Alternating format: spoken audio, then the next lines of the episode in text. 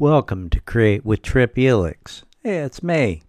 This conversation with Neil Perry Gordon is episode number 12. I hope you enjoy listening to our conversation as much as I did having it with Neil. I am a novelist, and I have a new book coming out um, like the next couple of days of being released. Oh, super. My fifth novel. Will be released. Oh, super. Even better. Yeah. You so you've been doing this a long time and you've created a uh, a fan base that you retouch and you're just trying to increase your fan base? It's all about creating awareness and getting Yeah. there. I mean, that's the whole goal. Um, you know, being an author, you know, being a book writer, you have to be a bookseller. So you know, I have to get out and tell your tale. You know, it's all about communicating. So I have to communicate my story, and I have to communicate the idea of my story. So you know, it's, it's Right. out there. Well, how about you? Um, what drove you to write in the first place and um, how long ago did you start? Well, this is my fifth novel coming out. I started writing fiction in 2017. Um, so it's only been three years. Um, I was a nonfiction writer before that. Um, so I just delved into re- relatively uh, recent, and I've just been on a you know on a tear ever since. Oh, okay. What kind of non? What did you do, write in nonfiction? Business. I wrote uh, a lot of business articles in trade magazines uh, for the design interior design uh, industry. Oh, okay, cool. I have some. I have some writer friends that are, co- you know, write columns for uh, local distribution, and uh, I live in New England, so local distribution is um, decent size compared to other places. Yeah, I'm in New York. Oh, you're in New York. Yeah, well, New Jersey, but New York. Yeah, okay. I'm in Connecticut, so yeah, same thing. Same. Uh, it, when you get away from the collective New Englandish, uh, the population drops by tons. Know my, son in, my son lives in Vermont on a farm, so Yeah, I know what it's like. yeah. So, um, what kind? What genre of fiction do you write? Historical fiction. Historical fiction. Okay, so you create a and based around what area of history? Any particular one that you concentrate on, or all over?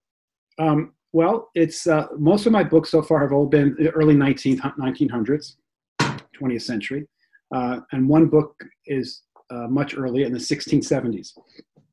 Um, but all historical fiction. Did you uh did you touch on any of the earlier pandemic stuff just because we're in one now? No, but I'm thinking about it now.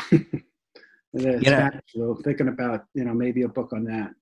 A lot of my writing is around this time period as well. That I've, uh, some of my books, um, but I don't touch in any of the uh, of the pandemic. That's why I'm thinking of going back now and and uh, focusing on uh, on historical fiction during that with that as a backdrop. So what um so what drove you to re to I mean you've created by now having 5 you've created a fan base but what got you into rewriting history as a Um, well, I'm not rewriting it. I'm using history as a backdrop to my stories. Um, you know, I, I like using um, history, historical events, because it creates a lot of color for my, and conflict for my characters. So, Sure. um, you know, I, that's that that always makes me uh, work in a nice, creative way. I could try to uh, build story around around uh, events that have passed us by. Um, so, you know, the early 1900s have always been a, a, a good uh, connection for me for some particular reason. My first book, A Cobbler's Tale, begins there. It's a Jewish immigration story, and the book is based is based on my um, great grandparents. So I started with them uh, and their story, uh, and that's probably why that got me hooked there. And um, my latest story is Hope City, which is coming out um, in a couple of days um, is about it's 1898 and it takes place in a in a mining town in Alaska Wow. during, during the gold rush. Okay. Um, so that's uh, that's where I'm, I'm I'm at today with with with my stories. So uh, which is a fabulous time to be writing about. You know all the all the major gold rush uh, times were all full of conflict, just like you know World War One, World War Two. That's where we get great novels from those time periods because of great conflict. Um, the gold rush, the, the, the, gold rush, the California gold rush in 1949, the 49ers, the Klondike, uh, 1897, 1898, uh, in the Yukon. Uh, in Dawson City, 30,000 people descended on a place that only natives lived before. Um, then Hope and Sunrise uh, off the Cook Inlet in, in Anchorage in 1898, which is Hope City. And then my newest book I'm writing now, which won't be out for a couple months yet, uh, takes place in Nome two years later in 1900 during the gold rush in Nome, Alaska, where famous characters like Wyatt Earp ended up um, owning the Dexter Saloon and uh, making uh, his glorious appearance there. So uh, I loved tr- learning and researching about that time. You know, one thing you mentioned about the pandemic, the Spanish flu, um, 1918, and why it interests me. And it's of course the backdrop of the story is, is you know the, the major events are interesting, but the subtleties are also interesting because today, like when you go out and you go shopping, you go grocery shopping, we're all wearing masks, and all you can see are people's eyes. Uh, and I'm imagining this was the same emotional experience we had back then people wearing masks, people being quarantined, people being afraid. Um, we're, we all having the same experiences. And so I'm feeling that I could use what I'm learning now through what's going on, living in the, you know, the hotbed of all this, um, and experiencing that same fear by just by going to the grocery store, and all those health workers who are so brave, and you know, the grocery store workers who are there. Um, there was also, you know, a lot of brave people in the front lines back then in 1918 as well. So I'm learning a lot from this current circumstance that maybe I could use to to write the story about the Spanish flu. And, and that that won't be till next year though. But um, well, I don't know who made up the uh, came up with the idea of the isolation thing. Um, that wasn't. I've read a whole bunch of the virus stuff, and yeah. you know, preparing for the pandemic there's not a mention of that in any of the writing that I ever read. Well, Florence Nightingale was the one who really came up with, you know, separating people with disease. You know, they that's Oh yeah, yeah, yeah. No, I mean I mean as an answer to this cuz in 1914 there wasn't really any there wasn't social distancing. It was well, either people got sick or they didn't. Well, during the pandemic, during when it came out in 1918, um, there's, there's two stories, one about Philadelphia and one about St. Louis during the height of it. Phil, there was, I think it was either Memorial Day or Labor Day that we're going to have a parade, and the city decided to open up the city, have the parade, and everybody came. And in St. Louis, they decided to close the city down to try to try to mitigate it. Uh, and the result was what you would expect. Lots of people died in Philadelphia because they opened up the city, and in St. Louis, people were spared. Um, well, the the different today. Yeah, well, the the thing is actually the the separation thing. China started doing it long before the U.S. and so did Italy and uh, the U.K. and Germany. Sweden decided not to, as we all know. Um, but anyway, the um, getting back to you, I'd rather be talking about you, my friend. so you look for areas of conflict. Um, and you used to write for trade mags. Mm-hmm. So the writing thing is relatively easy for you. Have you, you're going through an agent and doing this through regular um, traditional publishing methods? No, I'm, I'm, I'm taking that road now. Um, in the process of looking for an agent. Um, up until this point, everything has been self-published on my own. Um, so that's an education in and of itself. But I'm ready to take that next step, um, and um, I'm actively pursuing an agent right now. Have you ever uh, listened to uh, uh, the person that's on? She has a a blog and she does video casts out of the UK uh, she goes by the name of Joanna Penn. Yeah, of course. I listen to her all the time. Yeah. She uh she talks about using traditional publishing and the bump that it gave her. And yeah, she well, ended up going back on her own afterwards. Yeah, yeah, I know her story. Um, I do listen to her podcasts. Yeah, she's interesting. Um, you know, there's a lot of people. You, you there's, there's, nothing wrong with going the independent route. And I've been doing that now for, for several years. Um, but I think I want to try this this the, the traditional route now and see what. No, I I think that's great that you can that you have that flexibility, and I'm not saying one thing or the other about it. Mm-hmm. My favorite, by the way, there's two favorite stories, and one of them I don't know how it ends yet of the self-publishing versus using the the machine. Of course, uh, we all know about Dickens, um, and his self-published uh, novel ended up propelling him into traditional publishing. But there was a kid out of the UK that is currently in the pop charts named Ed Sheeran. Yes, of course. You should watch him because he's under. He came to the United States with uh, Media Lies, so I'm not really sure, but it's somewhere around 25,000 or 50,000 email addresses and pieces of contact in a notebook. That's when he came to the US to make his deal. Because he had been keeping track of his fans the Yeah. entire time. So it opened the door for him. And they, you know, anytime you can prove that you can sell. Exactly right. But Right. I, I figured right. That's why I'm also I'm going with the ability of knowing that I could market myself too, because a publisher wants to know that not only can you write, but can you sell your book as too. Sure. To do both. So I built up an email list. I, I have a wonderful website. I have a wonderful blog. Um, it's full of lots of contact. Looks very professional. I send out newsletters uh, twice a month to my fan base. So um, Oh, that's really cool. Yeah. So I do all that type of stuff. I just sent out a press release uh, for my new book, went out yesterday to all the media. Um, but today, you know, you could do all those type of things. You know, you, the, all those tools are at your fingertips, um, Sure. which they weren't before. But I don't know. I'm curious about the traditional publishing route and seeing if it could take me to the next level.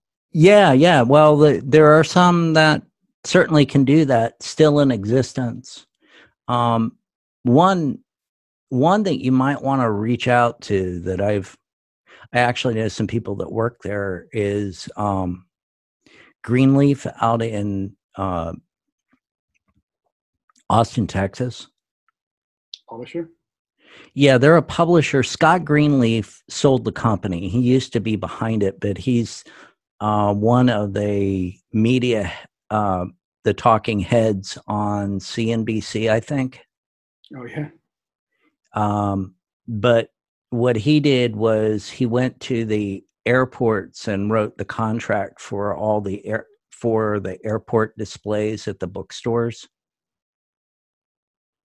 So if you want your book in a bookstore, um, the airport. Yeah. yeah, you pay per week for the book to be there. Wow. Um, it's a it's a method of advertising. Right. Well, right now it would be a dip, but but uh, anyway, he's the one that kind of invented that, um, and his group uh, is still very active. Um, they're an a la carte, um, big player type. Like they do everything from ghostwriting to publication Well, I'll check them out. along with legal and uh, all the pieces.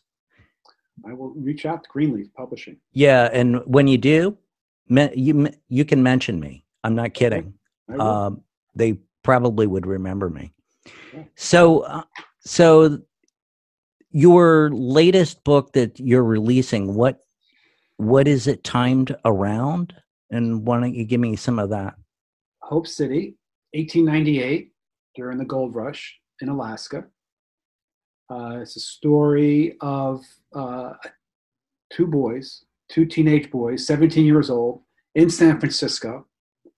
And they are going to go, on, as they graduate college, they're going to go up to uh, and spend the summer in, um, in Alaska. And uh, it's a trip down the rabbit hole during this prospecting time of this gold rush in, in Hope, uh, Alaska, Hope City, Alaska. There's two cities. There was Hope and Sunrise, both next to each other. Hope was like was the good city. It was the was the chaste city, the one with the church um, that didn't allow alcohol. It was a dry city.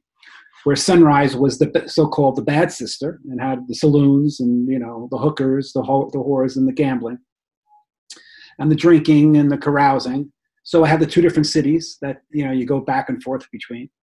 Uh, you know, of course, you have the you know the righteous and and the uh, the unrighteous ones, uh, and it's this this, this story uh, that takes place. Um, and he he sort of gets himself involved. My main character gets himself involved with all sorts of strange and wonderful events, and we have indigenous characters. We have shamans in, in the story. Uh, there's the I have, I have, a theme of the seven deadly sins of from Catholicism, sort of carries throughout. Um, I even touch upon an ancient Norse religion called Asatru uh, there as well, uh, which they would do some sacrificing of animals um, in the story. So it's a wonderful tale. It um, and uh, it's going to be. Uh, I'm anxious to see what sort of response I get once it gets out there. Well, that's really cool. You um, so you have you ever visited the? I know that you you're talking about hundred years ago, but have you ever gone to the places as they currently are? I go to Hope every summer for the past twelve years. Oh, so I see. I know it well, and I wrote this. Um, there was this. There's this um, tale. This, this that uh, the name of Hope was named by uh, a man, a boy, coming off a ship named Percy Hope. Uh, he stepped on this on the shores line, and when someone says the next person stepping off that boat, we're going to name our town after him, and it was Percy Hope, and therefore you have the name Hope. So this is a story of Percy Hope, basically. So I took that germ of an idea that I heard last summer and turned it into a novel. And this is a story of this 17-year-old boy. Uh, his real name is not Percy Hope. He uses that as an alias, and he sort of gets himself, you know, involved in these all these different lies and such. Um, but the town still exists today, still called Hope, former mining town. Sunrise is gone; it's it's been abandoned. But you can go there and see some of the relics. You see a cemetery that still exists. Um, but back in the day, in 1898, there was 8,000 people in Hope and Sunrise. It was the largest population in all of Alaska for that brief summer. I how far up into Alaska is it? Because I don't know. I've never heard of that city. So, yeah. and it's okay. I mean, well, um, it's not far from Anchorage. Okay. So when you go up from the Gulf of Alaska, you go into Cook Inlet. Right. Cook Inlet, there's Anchorage. And off to the side, to the uh, east, is what's called Turnagain Arm, which is an inlet. And down this arm, this little sliver of a, a waterway, is Hope and Sunrise. Oh, okay. And that's where it's located. So it's about an hour, two hour drive from Anchorage. I met a woman that lived in, uh, actually, she was a pretty woman that uh, worked, lived in Alaska because I think she was hiding from somebody and she was living in Alaska. And I, I said, You must have. Uh, I said, made a joke to her and I said something about, like, you know, this is so many men and so f- few females. And she said, Yeah, but trying to find a man with a full set of teeth is difficult. yeah. Well, you get that type in Alaska for sure. But, you know, it's, it's a wonder. I have a lot of good friends up there um, yeah. stay with them go up. So it's a wonderful place. Yeah. Yeah. I, uh, I communicate with somebody on Twitter that I met from there um, that lives Juno, Juniper or something. Juneau is the capital. Juneau. Yeah. He lives, I think he lives, that's where he lives or near it.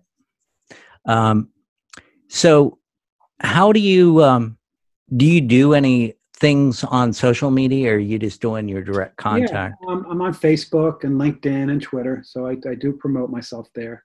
Um, I use those just to reach out to people as well. Yeah, I don't have much luck. I don't have any luck with uh, Facebook. I mean, I have my friends on Facebook. I don't really do anything on the platform. Yeah, I have a I have an author page. I know people do go to my website from there because I could see my my analytics of my website right. come from. So I do see my most of my hits come from Facebook. Um, oh, okay. So I guess you know it's wherever you put the effort in. I think is where you get. Yeah, yeah. No, I I completely understand that. Completely understand. So when you go on uh, these things and uh, continue on, I mean, what could you say for encouragement for anybody that wants to follow your path as far as writing and self producing and being successful in your own right? Well, it's a process. It's a learning curve, you know, um, because I knew nothing going in. Um, so I had to teach myself a lot. I do have a good marketing background.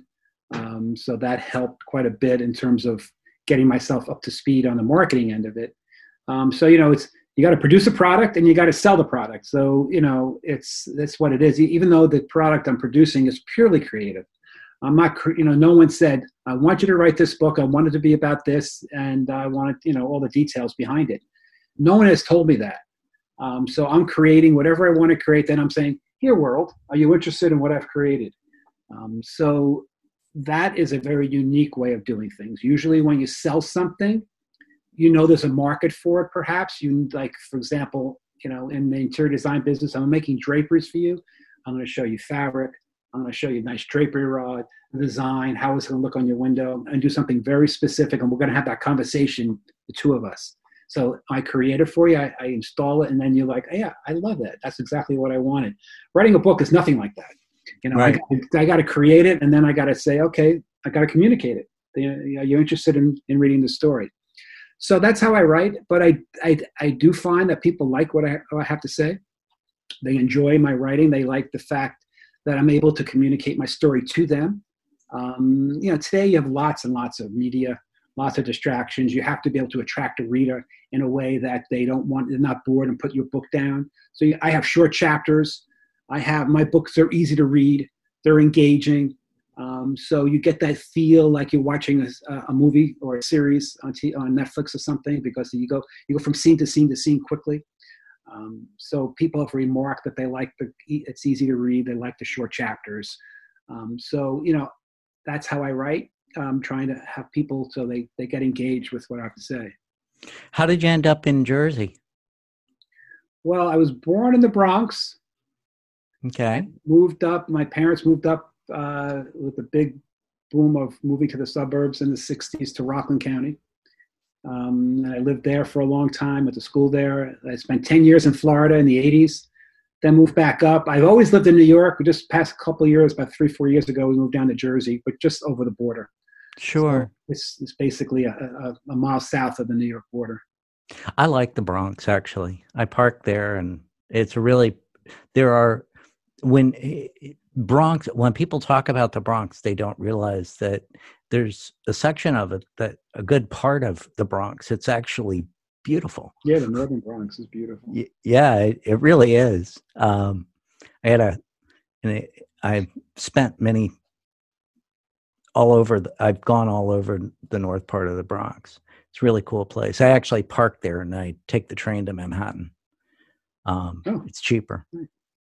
I just get not train. I get on the subway. The A goes up there. Oh, perfect. Yeah, yeah. Um, and there's a really cheap place to park. It's like 10 bucks. Wow. 10 bucks for 12 hours. So wow. that's a bargain. That's Bronx. nice. So, um, have you gone to any of the book events like the one that they used to have at Javits. I don't know if the convention stuff is going to come back with the current level of pa- paranoia. I can't see conventions even existing at well, maybe whenever when the immunization comes out, then people will feel like they could go back to normal. But until that happens, we're going to be in you know a different mode. Uh, yeah, I know, but the pro- the problem is that there is no viruses don't have any immunization. There isn't any. Well, it'll sort of once people get immunized and or have the virus, there'll be some sort of dying down of this, um, and we'll move on. Because eventually, listen, the the, the, the Spanish uh, flu eventually disappeared. No one had any drugs back then. Yeah, no, it it it actually died completely out of society, all yeah. society in 1956. Yeah, so eventually this will this will disappear. Um, I'm imagining that's what I'm hoping for, of course. Um, I don't think I'll ever get myself immunized personally because I don't, don't trust them putting that into my body. Um, yeah. Most people will. I, yeah. Yeah. Well, you know, the, uh, yeah, I don't, I don't get flu shots. As you probably can imagine. Well, you look like you look like you're probably the same age group I am, so uh, that's that's why you didn't hear about it. It didn't exist.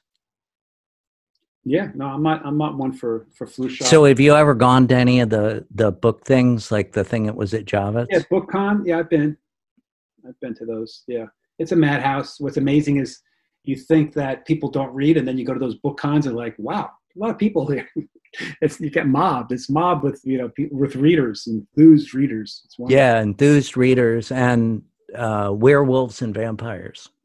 Well, that's Comic Con. yeah. No, I saw that. I saw that at the, the book con. Did you? Yeah. There, that seemed to be like the big attraction, and I was like scratching my head. yeah. yeah, people want to be noticed. Yeah. Well, the romance, the romance side, I I had talked to a romance writer um, earlier when I was learning how to do the interview stuff, if you will, and I'm still pretty shitty at it. I'm trying. You're all right. well, you know, it's getting people disarmed enough and spending enough time with them so that you can find out about them is really what I try to drive for. It's just when I flip on the camera, everybody is totally different. Mm-hmm. And you just don't know how to get the conversation into their zone because it's not that you need empathy for anybody, but understanding who people are builds trust. Seeing them in a video, talking about something with passion in their voice, acts like a magnet. And that's what I created my thing for. That's what this is this is really for. I've been on your side and I've written three books, two nonfiction and one fiction. Because news won't let you do fiction. That's why I wrote the nonfiction. My my thing is I want to write stories and build a base. And I went for a different kind of base. And I got the niche, that's fine. It's just not that big of a niche. I over I overthought it. we all tend to do that. yeah. Um, yeah, you always when you're on the outside, or you're on the inside, you think everybody is just like me. It's a, it, it is, I, I see it, especially with when I saw it with the, the current environment of pandemic around where I'm at. My friends think that everybody around the United States is a situation of Connecticut and the people around us. And I'm like, no. Hmm. Not even close. you guys need to get on a plane and go somewhere. Right. yeah. Well, in Anchorage, that's you go to Alaska, you got a different different type of. I, I remember going up a couple years ago and I was out on some fishing trip with my friend, and we met some other people at that night around a campfire, and they were like, "Where are you from?" And I said, "Oh, I'm from New York." And he turned and he goes, "New." He gave me like an ugly looking face, like New York. It's like, whoa. I'm, what did I do? I mean, he was so like offended by the fact that a New Yorker was sitting at his campfire. I was like, I wish I had a witty line to come back. I was trying to after afterwards. I was thinking what I should have said, um, and kicking myself. But yeah, that was a moment.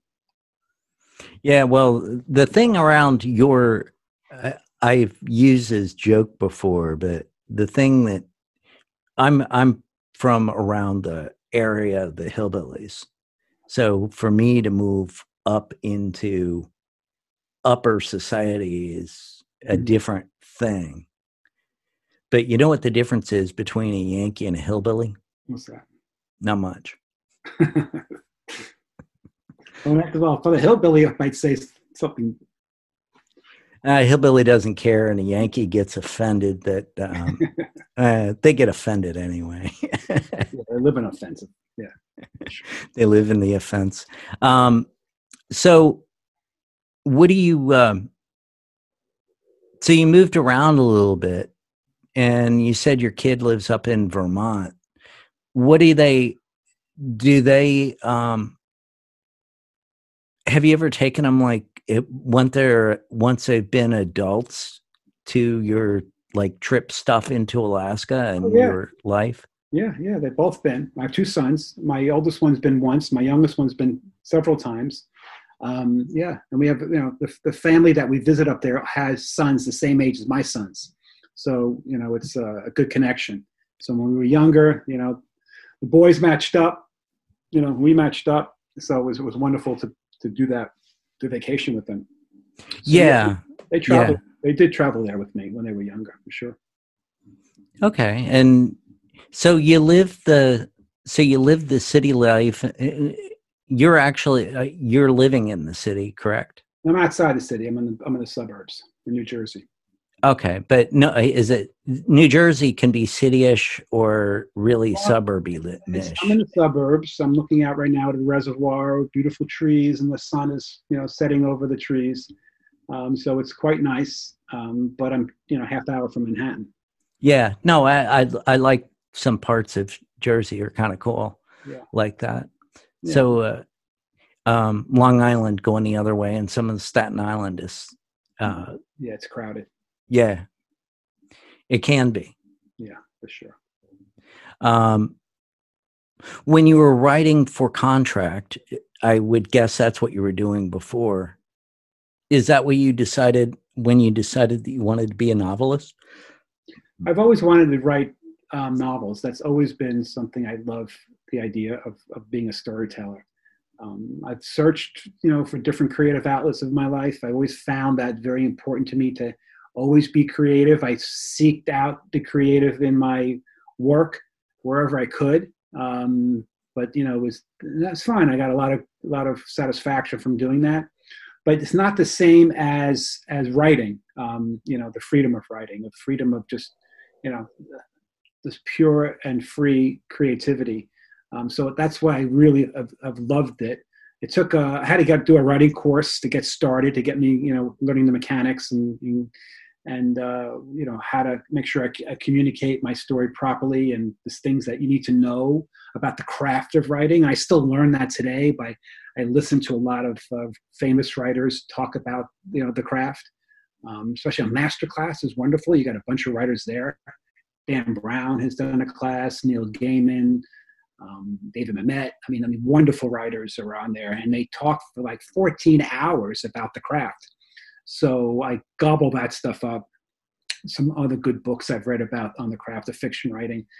Um, so that that helps, um, and uh, and keep doing it. So yeah, um, it, it's been a wonderful uh, journey for me to to to go down here, and I have books yet I know in the pipeline that will be coming. Um, so it's and it's not something I feel stressed out to do. Um, whereas work is always a you know anything you're doing for a living has always has a stress uh, element to it, of course. Um, the only stress I ever get from writing really is sitting on pins and needles waiting for reviews sometimes. So that that's one element of stress. And sometimes if I get a review and I don't like that review, I'll get annoyed. but I let that go quick. You know, it's like for the moment, like, God, you just don't get it, do you?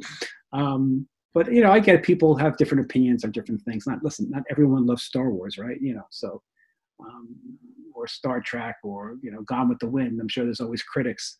Um, so you have to. That comes with uh, going out there and putting yourself out to the public and saying, you know, here I am. What do you think of me? You know, not everyone's going to say, oh, you're so great.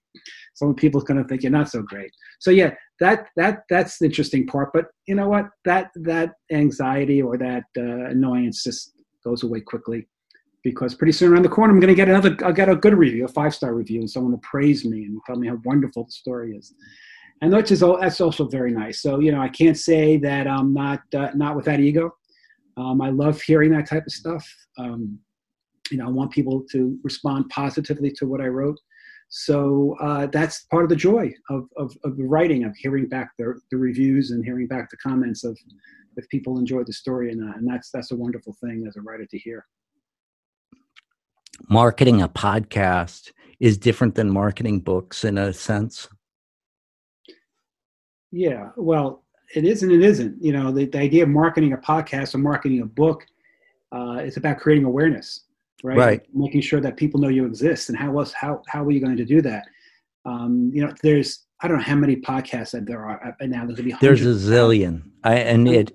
I mean, the, when before the pandemic, I went into a um into a Staples store, and they had an end cap for podcasting. That mean and Staples is always late. I mean, they're not a relate to the game, right? Yeah, of course. So you know, yeah, they're behind the behind the trend. Yeah, but podcasting has gone crazy. Independent writing has also gone crazy. So there's there's millions of choices out there, and how are you going to cut through the clutter? How are you going to create awareness? How are people going to know that you exist? Be it a podcast or a book. You know, you're creating something that people are going to consume as a product, as a medium, as information. Not much different than what I'm creating. Uh, Yeah. it's different, but it's still basically what it comes down to. It's the same thing, uh, in in many many ways. So yeah, it's you have to be able to be a good communicator, get out there, cut through the clutter. Uh, it's always what what's to me about marketing is there's no secret sauce to anything. You just got to keep trying things all the time, new things. It's that old saying, saying, throwing something against the wall and seeing what sticks. And then once you something sticks, you better recognize it and, and use it um, because you know otherwise you're wasting opportunity. So, you know that's to me what it's always all about. And you know, as you throw things against the wall, that's basically saying you're taking a risk. So all that risk that you're taking, uh, trying to find out, you know, how how to promote yourself, how to create. Uh, so people know who you are. Um, that's the risk you're taking, and that's what it, that's what's involved um, to make sure you get known.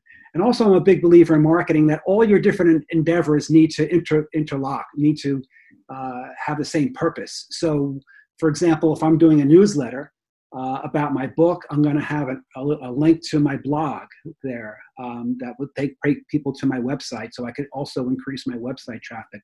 I'll have a call to action, perhaps a free download of my book uh, in exchange for a review. So I'm getting reviews by giving out my books for free.